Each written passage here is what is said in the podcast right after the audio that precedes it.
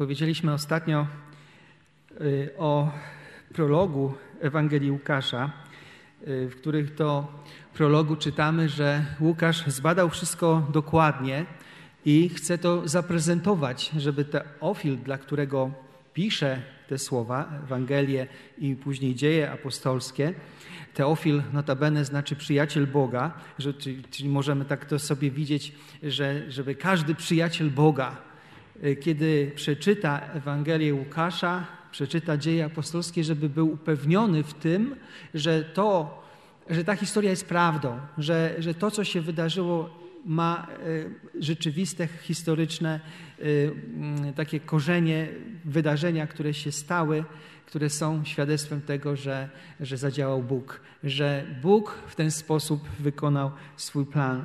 No i Łukasz, ewangelista, jako jedyny, jako jedyny, y, kiedy zaczyna swoją opowieść, to cofa się aż nie tylko do narodzin Jezusa, E, nie tylko do zapowiedzi narodzin Jezusa, ale do zapowiedzi narodzin Jana Chrzciciela, tego, który miał być tym, który idzie przed Jezusem, tym, tym Eliaszem, którego zapowiadali prorocy Starego Testamentu, który ma prostować drogę pańską. No i teraz dzisiaj w tych wersetach od 5 do 25 mamy opis e, tego, co przeżył Y, Zachariasz i co przeżyła jego żona Elżbieta.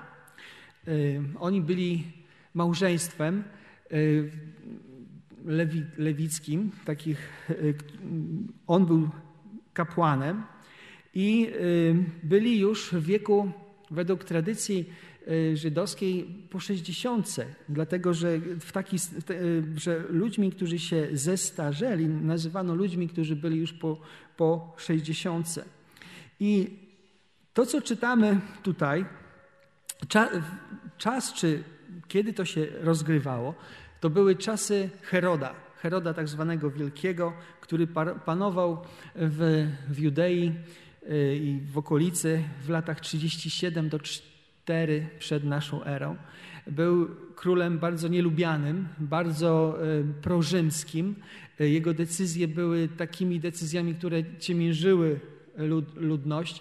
E, on też miał takie powiedzmy postanowienie, że chciał zbudować taką wielką świątynię pieniędzy, podnosił podatek, także nikt go nie lubił. Był też okrutnym i, i takim no, zamiłowanym w takich rozmaitych ucztach, tak, takich, takich no, wystawnych i, i, i niemoralnych. Natomiast y, on rządził wtedy i cała, y, cała jakby rzecz związana z, z tym Bożym planem, ona, ona dzieje się tak jakby równolegle z Jego rządami, bo oto mamy świątynię, mamy kapłanów, y, świątynia, która zaczęła funkcjonować po powrocie na, narodu izraelskiego z wygnania. I y, sposób, w jaki funkcjonowała świątynia, był taki sam jak przed wygnaniem, taki sam jak jeszcze kiedyś, dawno temu Dawid ustanowił. Czytamy tutaj także, y, może przeczytam te pierwszych od 5 do 9 wersetu. W czasach Heroda, króla Judei, żył pewien kapłan imieniem Zachariasz ze zmiany Abiasza. Jego żona Elżbieta pochodziła z rodu Arona. Oboje byli sprawiedliwi przed Bogiem, postępowali nienagannie, według wszystkich przykazań i przepisów Pana. Dożyli sędziwego wieku, lecz byli bezdzietni z powodu niepłodności Elżbiety. Pewnego razu Zachariasz, według ustalonej kolejności, pełnił kapłańską służbę Bożą. Zgodnie ze zwyczajem przestrzeganym wśród kapłanów, został wyznaczony przez losowanie, aby wejść do świątyni Pana i złożyć ofiarę z kadzidła. I teraz zauważcie, że tutaj jest określenie tego, że on był e, kapłanem ze zmiany Abiasza. Tych zmian kapłańskich było 24, tak jak to Dawid dawno temu, tysiąc lat wcześniej, gdzieś mniej więcej ustanowił. E, I e, te zmiany po prostu wymieniały się po, po tygodniu Y, sprawowały służbę przy, przy świątyni.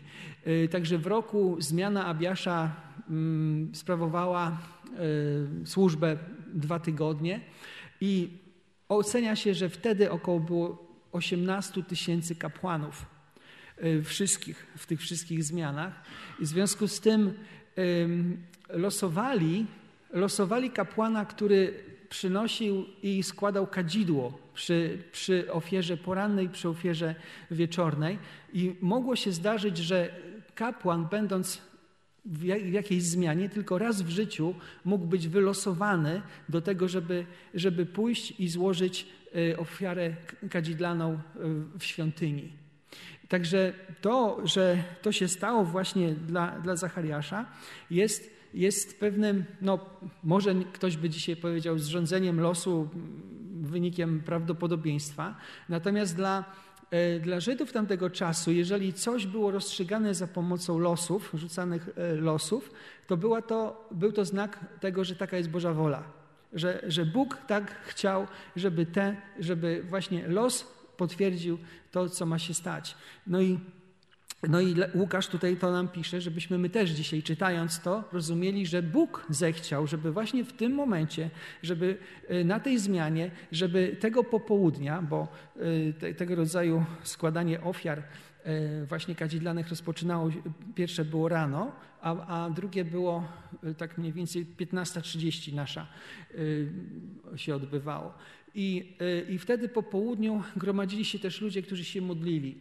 I Bóg zechciał właśnie, żeby tego dnia, o tej porze, właśnie Zachariasz wylosował ten los i składał, składał tę ofiarę. Co jest ciekawe, jeżeli byśmy na przykład przypatrzyli się znaczeniu imion Zachariasza i Elżbiety, Zachariasz znaczy Bóg pamięta, albo Bóg pamięta jeszcze raz. Czy, czy Bóg jest tym, który pamięta? A imię Elżbieta, Eliszewa, po hebrajsku, znaczy Pan jest moją przysięgą. I zauważcie, że oni oboje są, są opisani jako, y, szósty werset, oboje byli sprawiedliwi przed Bogiem i postępowali nienagannie według wszystkich przykazań i przepisów prawa, czyli byli ludźmi bogobojnymi, byli już starszymi ludźmi i przez całe swoje życie właśnie przestrzegali przepisów, a jednocześnie byli ludźmi, którzy nie mieli potomstwa którzy byli bezdzietni.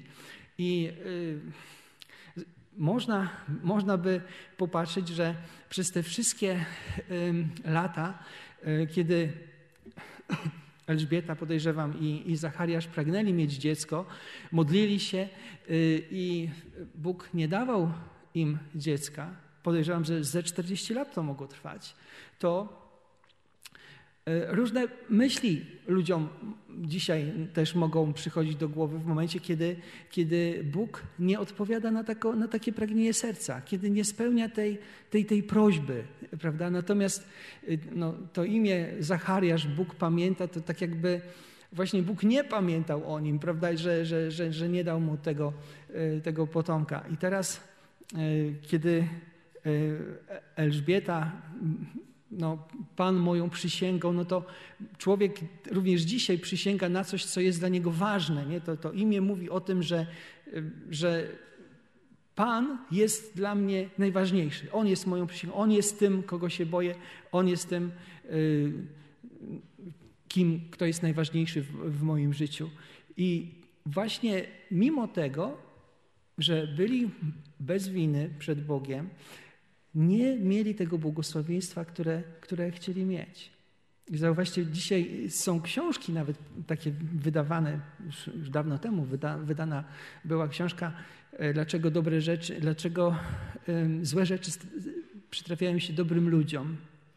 Dlaczego dobrzy, bogobojni ludzie nie mogą się cieszyć takim błogosławieństwem, jakim moglibyśmy się jaki moglibyśmy się spodziewać, że mogliby się cieszyć. Przecież są bogobojni, że przecież są oddani Bogu, prawda?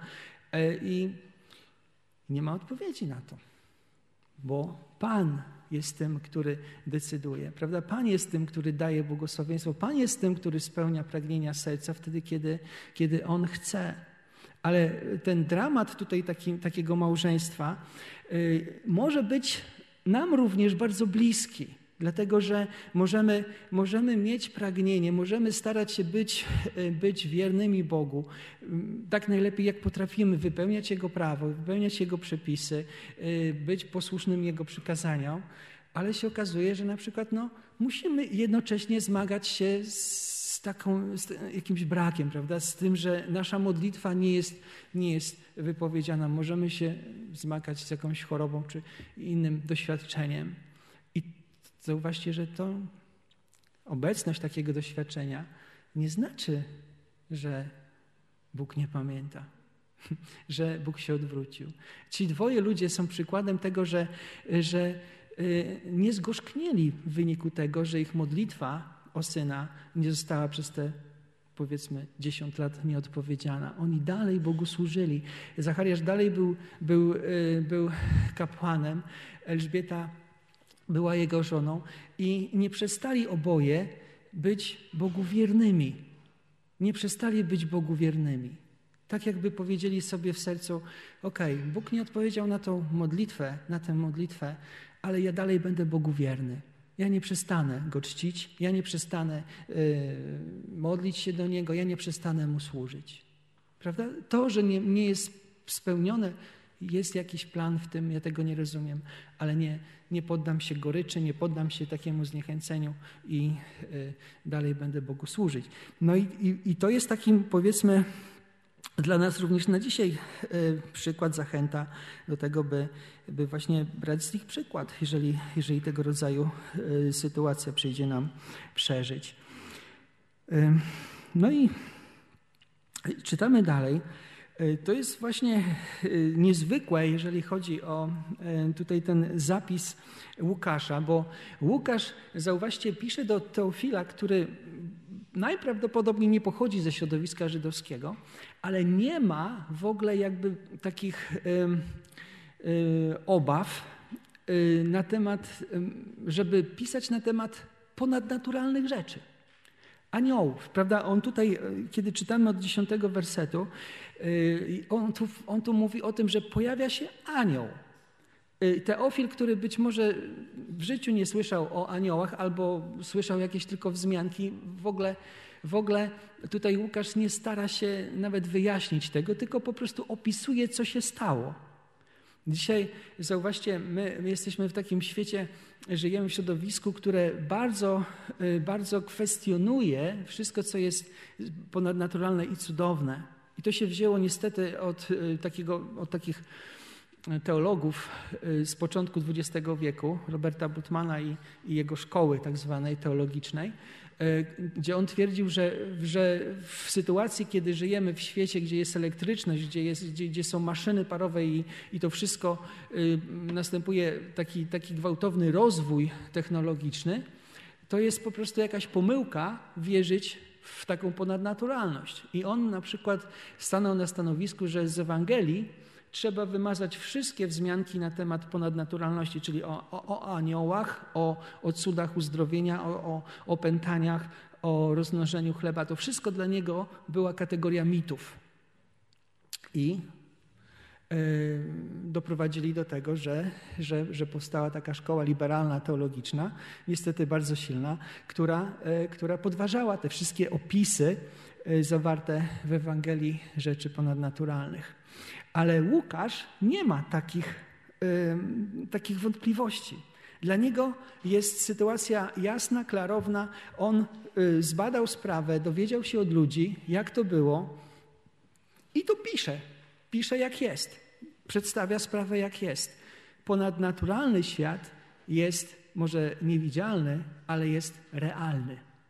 Jest realny. I, i zauważcie, że dla Zachariasza to, że spotkał się z aniołem przy, przy składaniu tej ofiary kadzidlanej, to, to, było, to było wydarzenie jednorazowe w jego życiu.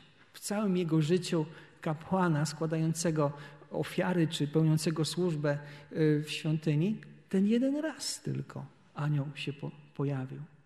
I podejrzewam, że jeżeli bym was zapytał, kto z was widział anioła, to może nikt z nas nie widział anioła, prawda? Może nikt z nas nie doświadczył tego, że te, takiego spotkania. Może ktoś mógłby powiedzieć, że od jakiegoś wypadku może anioł mnie uchronił, prawda? Czy, czy, czy jakoś mnie powstrzymał. Ale, ale tak, żeby tak widzieć wyraźnie, tak, że, że, że się przedstawi ten anioł i powie, jak ma na imię, prawda? I powie, z czym do mnie przychodzi. No, podejrzewam, że, że e, takiego doświadczenia nie mieliśmy. Ale to nie znaczy, że takiego doświadczenia inni ludzie nie mieli, że w taki sposób Bóg nie działa, bo anioły są obecne i w Starym Testamencie e, są opisy obecności anielskiej, no i w Nowym Testamencie przy, przy narodzinach Jezusa, przy Jego zmartwychwstaniu, przy Jego niebowstąpieniu, wszędzie jest mowa o aniołach i coś ciekawe, coś ciekawe, statystycznie rzecz biorąc, e, słowa, które mówią o aniołach, angeloi, angelos, częściej występują w Nowym Testamencie niż słowa, które dotyczą miłości, agape, i słowa, które dotyczą grzechu. Częściej występuje słowo anioł niż miłość i grzech w Nowym Testamencie. Ciekawe, nie? Także to nie jest coś takiego, że yy, yy, to jest takie nierealne, mityczne, nie, nieprawdziwe.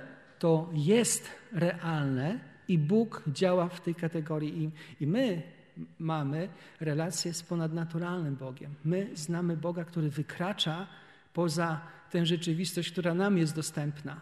Jeżeli naszą rzeczywistość moglibyśmy określić słowem fizyka, fizy, fizyczną, to jest rzeczywistość, o której też filozofie mówili, którą się nazywa metafizyka, to, co jest poza fizyką. Prawda? I to o tym już mówili starożytni e, filozofowie, ale my dzisiaj z takiej perspektywy właśnie wierzących chrześcijan w Boga patrzymy na ponadnaturalność. To jest realne. To jest realne. E, I teraz czytamy tutaj od tego dziesiątego wersetu. E, do 13. Podczas składania ofiary, gdy tłum modlił się na dziedzińcu, nagle ukazał mu się anioł Pana. Stał on po prawej stronie ołtarza, na którym spalono kadzidło. Na jego widok ogarnął Zachariasza lęk i drżenie. Y, dlaczego on się przestraszył? Otóż y, rabini tamtego czasu, dlatego że była historia synów Arona, którzy złożyli złe kadzidło przed Bogiem i którzy umarli. Y, ta historia ze, ze Starego Testamentu, pamiętacie na pewno o tym.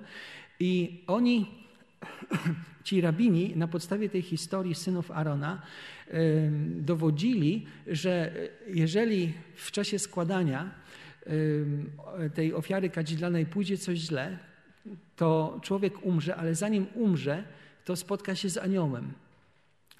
I teraz w momencie, kiedy Zachariasz składa ofiarę i widzi anioła, to on ma w głowie, że pewnie coś źle zrobiłem, to teraz czeka mnie śmierć. Nie ma co się dziwić, że się przestraszył, ale generalnie, y, kiedy patrzymy na opisy spotkań anioła i człowieka, to człowiek generalnie jest przestraszony, kiedy, kiedy spotyka się z aniołem. No i czytamy dalej. E, anioł zaś powiedział do niego: Nie bój się, Zachariaszu, Twoja modlitwa została wysłuchana.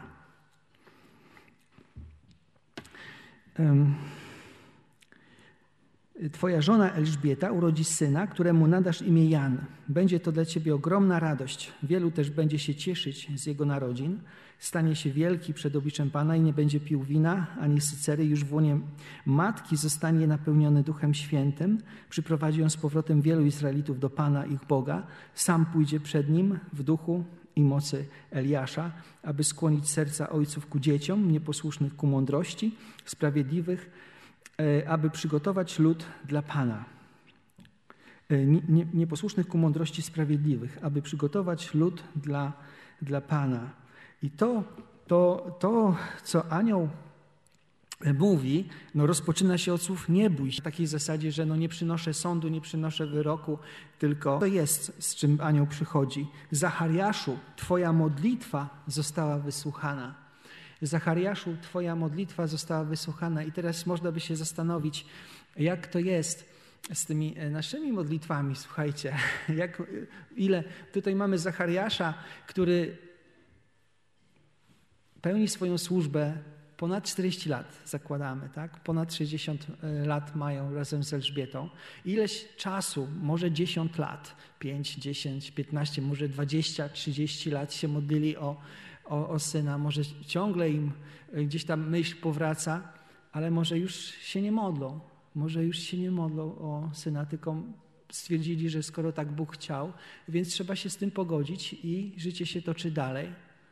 I teraz, kiedy Zachariasz słyszy, Twoja modlitwa e, została wysłuchana, to jaka modlitwa? Czy modlitwa o syna? Bo zauważcie, on, on się modli po południu, on składa tę, tę ofiarę kadzidlaną właśnie w tej porze popołudniowej i tam jest też, tam są inni ludzie też, y, którzy przyszli się modlić. I kapłani, którzy składali ofiary, oni składali ofiary w imieniu narodu, w imieniu narodu izraelskiego, w imieniu Bożego ludu, żeby Bóg wysłuchał wołanie o, e, o ratunek dla Bożego ludu. I teraz, kiedy czytamy tutaj to, e, Zachariaszu, Twoja modlitwa została wysłuchana, to tak naprawdę jawi się nam obraz tego, że Bóg jakby dwie modlitwy jednocześnie wysłuchał.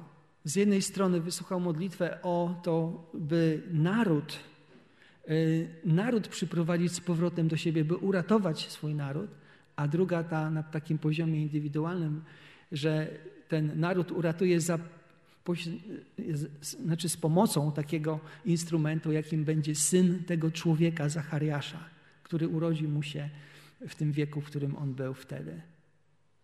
I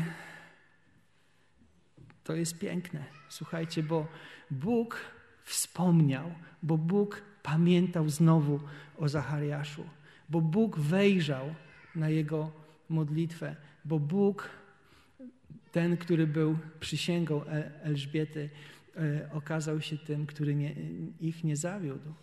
I i kiedy on mówi, Twoja modlitwa została wysłuchana, Twoja żona Elżbieta urodzi syna, któremu nadasz imię Jan, to jest kolejna taka niezwykła rzecz, dlatego że no, imię było na, przywilejem ojca nadawać dziecku imię, natomiast tutaj Bóg odbiera Zachariaszowi ten przywilej tego, żeby nadać swojemu synowi imię.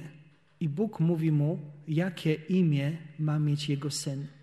Nie będzie to imię Zachariasz, nie będzie to imię po którymś tam z dziadków z jego linii, tylko to będzie imię Jan, które oznacza Bóg jest łaskawy. Bóg jest łaskawy. Zauważcie, że w historii, w Starym Testamencie na przykład y, Bóg powiedział do Abrahama, że imię jego syna będzie Izaak. Bóg powiedział do tej Hanny, która się modliła o, o dziecko, tej żony Elkany, że jego imię będzie Samuel. I powiedział tutaj do Zachariasza, jego imię będzie Jan. I powiedział do Marii, jego imię będzie Jezus. To są, to są takie momenty przełomowe, kiedy Bóg ingeruje w historię ludzi i za pomocą e, właśnie tych imion, tych ludzi, których powołuje, właśnie również nadaje im imiona.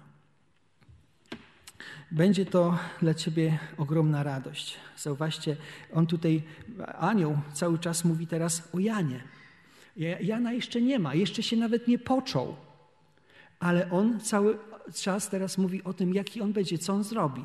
Będzie to dla ciebie ogromna radość. Jego syn będzie radością dla Zachariasza. Wielu też będzie się cieszyć z jego narodzin. Stanie się wielki przed obliczem Pana. Wiemy, że Jezus powiedział, że nikt większy się nie narodził z kobiety niż, niż Jan. Prawda? Nie będzie pił wina ani sycery już w łonie, y, czyli będzie w tej kategorii Nazarejczyków, tak jak to opisuje właśnie y, księga liczb, że tam, tam Nazarejczyk miał nie ciąć włosów, nie pić wina, być takim oddzielonym dla, dla Pana. Ale tutaj mamy określenie, że on będzie od łona matki, będzie tym, tym Nazarejczykiem i już w łonie matki zostanie napełniony Duchem Świętym. To jest też ciekawe. Jego jeszcze nie ma, a jest zapowiedź tego, że będąc jeszcze w naszym dzisiejszym języku płodem, tak, będzie napełniony Duchem Świętym. I zobaczcie, jak Bóg traktuje nienarodzonego człowieka, że ten nienarodzony człowiek będzie napełniony Duchem Świętym. Ci, którzy są za aborcją, nie chcą przyjąć tego, że, że człowiek, który się nie narodził, jest, jest człowiekiem. Ale Pan Bóg patrzy na to inaczej i, i jest w stanie, inaczej tak traktuje właśnie Jana, że napełnia go Duchem Świętym, kiedy on jeszcze jest w łonie swojej matki. O Duchu Świętym Łukasz bardzo dużo mówi w swoich e, Ewangelii i, i w dziejach apostolskich. I tutaj jest to pierwsze, pierwsze kiedy, kiedy jest wspomniane właśnie to, że, że, e, że Duch Święty będzie działał w człowieku. Przyprowadzi on z powrotem wielu Izraelitów do Pana ich Boga. Zauważcie, ta odpowiedź, wysłuchana modlitwa o naród, będzie wysłuchana za pomocą tego, że Jan będzie tym Bożym instrumentem, którego Bóg użyje po to, żeby wielu, tak jak tutaj przyprowadzi on z powrotem wielu Izraelitów do Pana ich Boga. Oni na powrót staną się Bożym ludem, na powrót staną się ludem, który będzie przejęty tym, żeby wykonywać przepisy Pana, żeby być Bogu posłusznym. Sam pójdzie przed nim w duchu i mocy Eliasza, by skłonić serca ojców ku dzieciom nieposłusznych ku mądrości sprawiedliwych, aby przygotować lud dla Pana. Ciekawe jest, że y, w Ewangeliach nie jest zapisany żaden cud, którego dokonał Jan Chrzciciel. A w, jak patrzymy, jak jest opisana służba Eliasza, to służba Eliasza obfitowała w, roz, w rozmaitego rodzaju cuda. W uzdrowienie z, z choroby, wskrzeszenie jednego człowieka, łącznie z, z, takim, z taką rzeczą jak podpowiadanie królowi, gdzie posłać wojska, dlatego że przeciwnicy gdzieś tam planowali zaatakować. To, a tutaj mamy Jana, który jak później będziemy czytać, żył na pustyni, żywił się miodem, żywił się szarańczą, był obrośnięty, ubrany w jakieś skóry wielbłądów. Taki dziwak. I ten dziwak przygotuje lud dla Pana. Sprawi, że, że ludzie y, zaczną chcieć być tymi, którzy wykonują Boże Słowo. Zacznie im zależeć na tym, żeby, żeby nie być grzesznymi przed Bogiem i Bóg go do tego, do tego wykorzysta. To jest to, to określenie, aby skłonić serca ojców ku dzieciom nieposłusznych, ku mądrości sprawiedliwych. To, to musi być Boże działanie. To musi być Boże działanie w człowieku, żeby no, dziecko często, nastolatek najczęściej może nastolatka potrafi się buntować przeciwko rodzicom, przeciwko ojcu, przeciwko y, temu, co rodzice chcą, ale kiedy to serce gdzieś tam posłucha Boga, kiedy to, do tego serca dotrze to, co Bóg mówi, to, to serce tego nastolatka potrafi się skłonić, potrafi posłuchać swoich rodziców po prostu. No i to miał, miał uczynić, y, miał uczynić Jan, który, który miał się urodzić Zachariaszowi. Natomiast Ciekawe jest, jaka jest odpowiedź tutaj zapisana Zachariasza. Kiedy czytamy 18 werset i dalej, mamy zapis tego, co powiedział Zachariasz. Bo y, czytamy tak, 18 y, werset. Wtedy Zachariasz zapytał anioła, po czym to poznam? Przecież jestem już stary, a moja żona też już nie młoda. Anioł odpowiedział: Ja jestem Gabriel i stoję przed Bogiem. On mnie posłał, aby mówił z Tobą i przyniósł Ci tę dobrą nowinę. Ponieważ jednak nie uwierzyłeś moim słowom, stracisz mowę i nie będziesz mógł mówić aż do dnia, gdy to się spełni. I teraz czytamy to i jesteśmy zadziwieni. Co takiego Zachariasz powiedział? Co, co nie tak zrobił? Jak to? Gdzie, gdzie jest jego niewiara? Przecież to normalne mieć wątpliwości. Yy, będąc starym, jak to dziecko, tak? Jak to się... Przecież co takiego zrobił, że tak został skarcony? Ale się okazuje, że sam anioł mówi, dlatego, ponieważ nie uwierzyłeś moim słowom. Nie uwierzyłeś moim słowom. Tak jakby nie pamiętał historii Abrahama i Sary, tak jakby nie pamiętał e, właśnie Elkany i jego żony Hanny, tak jakby nie pamiętał tego, jak się narodził Samson, co wszystko jest opisane w Starym Testamencie, tak jakby e, zupełnie nie wziął pod uwagę, że to, co dla człowieka jest niemożliwe, dla Boga jest możliwe. Zobaczcie, że Zachariasz tutaj, będąc kapłanem, który służy Bogu przez dziesiątki lat, e, kiedy, który zna Słowo Boże, Jego przepisy, Jego prawo, historie, które, które są zapisane w Starym Testamencie, to jak Bóg działał, w momencie, kiedy, kiedy przychodzi sytuacja w jego własnym życiu, okazuje się, że jego reakcja jest reakcją wątpliwości i niewiary. I tak myślę sobie, czy to jest pocieszające, czy to, czy to bardziej powinno mnie straszyć, że, że, że na przykład ja, jeżeli przyjdzie mi w którymś momencie coś podobnego przeżyć, zobaczę anioła, który mi coś powie, a powiem, to jest niemożliwe. Jestem za stary. Jestem za głupi. Jestem, prawda? Jestem, jestem niezdolny do tego, żeby to zrobić. I człowiek niestety ma takie, takie pojęcie, że jeżeli, jeżeli, jeżeli dla mnie coś jest niemożliwe, to znaczy, że dla Boga to jest niemożliwe. I zobaczcie, jak długo anioł mu tłumaczy.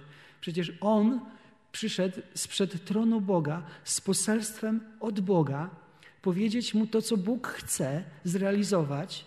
Bóg, który ma wszelką moc, wszelką siłę do tego, żeby zrealizować, co chce, a człowiek mówi: Nie, to nie da się. No da się. I zobaczcie, że, że kiedy, kiedy yy, on mówi tutaj, przecież jestem już stary, moja żona nie młoda, no to właśnie wyraża tę myśl. Niemożliwe jest to, co mówisz, aniele, żeby to się stało. Ale anioł nie przyjmuje tego jako wymówki, tylko traktuje jego odpowiedź jako wyraz jego niewiary, jako wyraz jego wątpienia w to, co powiedział Bóg. Bo to, co, to, co powiedział anioł, było powiedziane dlatego, że Bóg chciał, żeby anioł to powiedział. To jest, to jest jego reakcja na Boże Słowo. I zobaczcie, że, że po wielu latach służby, po wielu latach takiego y, no, znania Pisma Świętego, historii Bożego, y, Bożego zbawienia, jak ona się rozwijała w narodzie izraelskim, człowiek może zareagować niewiarą na działanie Boga. Myślę sobie, że dla mnie to bardziej służy jako taka, jako taka przestroga bardziej, e, bo może to nie być e, traktowane w kategoriach pociechy, skoro o taki Zachariasz zareagował niewiarą, to co dziwnego, że ja mam niewiarę, że ja mam wątpliwości, że ja mam strach. Ale zauważcie, że, że czasem, czasem Bóg oczekuje po prostu wiary. I, i, I nie ma tu marginesu takiego, że a dobra, ma wątpliwości, tak jak Abraham, więc okej, okay, no to jeszcze raz mu powiem, albo jeszcze raz. Czasem po prostu oczekuje wiary w momencie. Bo to jest straszliwe, jeżeli stworzenie, jeżeli człowiek na dźwięk Bożego Słowa mówi: Boże, ja Ci nie wierzę. Nie da, to, co mówisz, jest niemożliwe. To, co mówisz, nie da się. To jest tak, jakby yy, stworzenie, jakby człowiek właśnie mówił Bogu: Nie mogę Ci ufać. Nie, nie będzie tak, jak Ty powiedziałeś. Dlatego, yy, dlatego jest tutaj taka, taka, taka no to jest taka smutna rzecz, że, że będąc gdzieś tam blisko Boga, świątyni, y, Pisma Świętego, prawda, będąc w środowisku ludzi wierzących, człowiek może zamiast wiarą zareagować niewiarą na Boże działanie, na Boże Słowo. I słuchajcie, e, nie traktujmy tego lekko. Nie traktujmy tego lekko. Bardziej przejmijmy się tym obrazem tego, że, że oto anioł Gabriel, Gabriel, niektórzy mówią, że to imię oznacza Bóg moim bohaterem, jest posłany do, do człowieka, objawia mu Boże Słowo i patrzmy na to, że dlatego, że to Słowo pochodzi od Boga, dlatego jest warte tego, by Mu zaufać, by Mu zawierzyć, nawet jeżeli się do końca tego nie pojmuje. Ale pojmuje się to, że Słowo pochodzi od tego, który jest prawdomówny, od tego, który jest wszechmocny, od tego, który wie, jak to będzie. I oby każdy z nas, każdy z nas w takim momencie rzeczywiście był człowiekiem, który odpowie wiarą, a nie wątpliwościami, a nie niewiarą. Bo tak naprawdę jego niewiara była zamanifestowana w jego słowach. I w związku z tym a, a prawdopodobnie właśnie anioł mówi mu, no to teraz nie będziesz mówił, skoro masz skoro wypowiedziałeś niewiarę, to teraz nie będziesz mówił, aż do momentu, kiedy to się spełni, kiedy to się stanie. Zauważcie też, że anioł podkreśla, 19 werset, że przynosi mu dobrą nowinę. Nie, nie, nie, nie przynosi, ja mam tutaj to, to, to, słowo, tak jak, tak jak jest to określenie Ewangelion yy, na Ewangelię, to tutaj mamy, że On mnie posłał, aby mówił z Tobą i przyniósł Ci tę dobrą nowinę. I to jest taka sytuacja, że Zachariasz nie wierzy dobrej nowinie, która została do niego posłana przez specjalnego posłańca, który przychodzi sprzed tronu Bożego.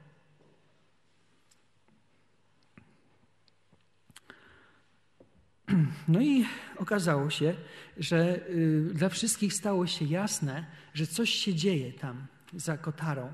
Te, te święte miejsce, tam gdzie stał ten ołtarz kadzidlany, E, zwykle składanie tego e, kadzidła nie trwało długo. Polegało to po prostu na wzięciu, wzięciu mm, kadzidła i posypaniu po prostu troszeczkę taką ilością tego kadzidła na, na węgielki, które się żarzyły na, na, na ołtarzu kadzidlanym. I po prostu wtedy ten kapłan po tym, jak już rzucił, to wychodził. To było stosunkowo krótkie ceremonia, czy jakkolwiek to nazwać.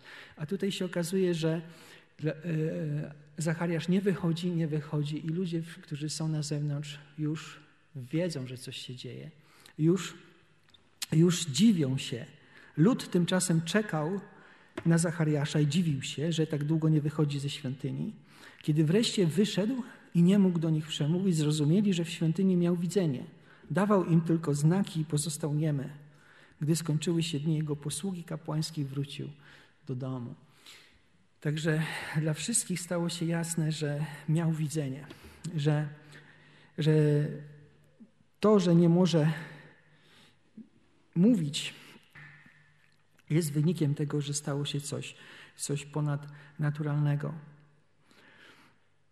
E,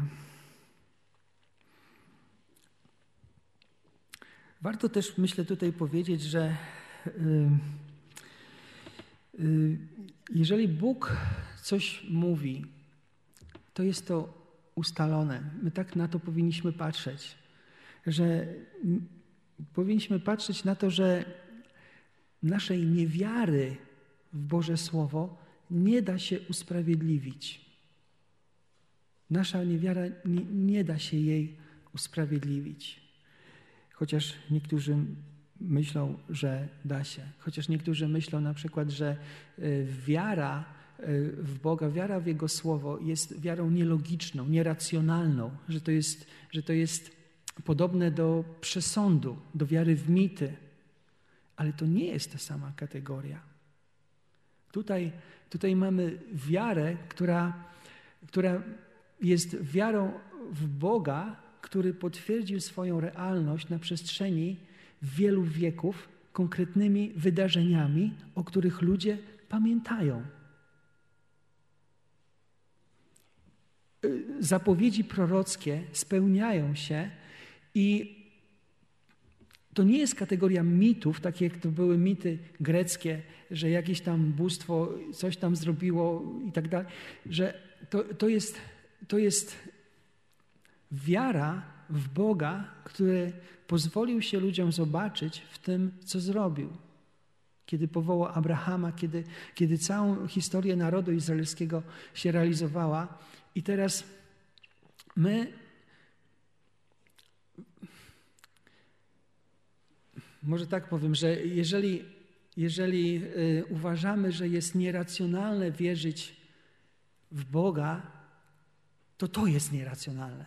Nieracjonalna jest moja niewiara. To, że nie wierzę, jest nierozumne.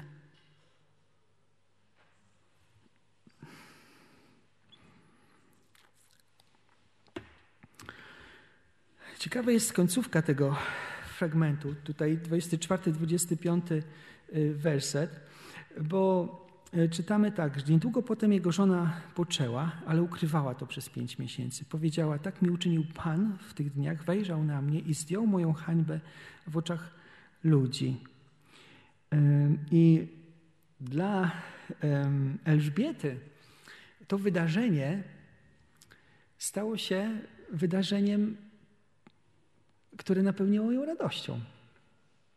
Ona, ona się cieszyła tym, że y, ten ciężar tych wielu lat, kiedy ona oczekiwała dziecka, kiedy się modliła, tego niespełnionego pragnienia, został z niej zdjęty i, i te, te opinie ludzkie i tak dalej. I, I że teraz może się tym cieszyć. Ona, ona była osobą, która przyjęła Boże działanie w jej życiu wielką radością.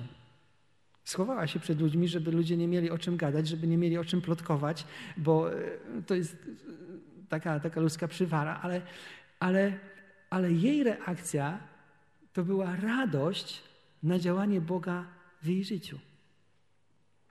I zobaczcie, małżeństwo mamy, jeden reaguje niewiarą, a drugi reaguje radością. Obyśmy byli jak Elżbieta, słuchajcie. Obyśmy, obyśmy byli tak jak, tak jak ona, kiedy, kiedy, kiedy, kiedy ucieszyła się, że Bóg w jej życiu zadziałał. Może właśnie w takim momencie, kiedy ona już może nie miała takiego wielkiego przekonania ani, ani wiary, że to się stanie, ale zauważcie opis e, tutaj, który Łukasz nam zostawia właśnie Elżbiety, jest naprawdę inny niż opis tego, jak jak e, zareagował jej mąż Zachariasz. I, I to jest coś takiego, że mm, możemy właśnie w taki sposób reagować na, na, na Boże Słowo. I oby to była właśnie nasza reakcja na Boże działanie, na Boże Słowo, na Boże obietnice, na Boże przestrogi, żeby, żeby Bóg widział naszą wiarę, a nie niewiarę, żeby widział naszą pewność, a nie naszą wątpliwość, żeby, żeby, żebyśmy, słuchajcie, nie, nie dali sobie temu światu, różnym koncepcjom filozoficznym, jakimś podejściom, podkopać swojej wiary, zaufania w, w Boże Słowo, w Boże działanie. Dlatego, że, e, że, że ludzie będą to chcieli robić, będą chcieli mm, zdyskredytować Pismo Święte, kto to napisał, nie wiadomo, co to prawda i tak dalej. Będą, będą chcieli podważyć fundamenty naszej wiary, ale nasza wiara jest zakorzeniona de facto, zauważcie, w Bożym charakterze, w tym, jaki jest Bóg, że On jest dobry, że jest prawdomówny, że czyni to, co powiedział, że, że zrobi. Tego nie, mo nie możemy dać sobie wyrwać. Zachęcam do tego. Amen.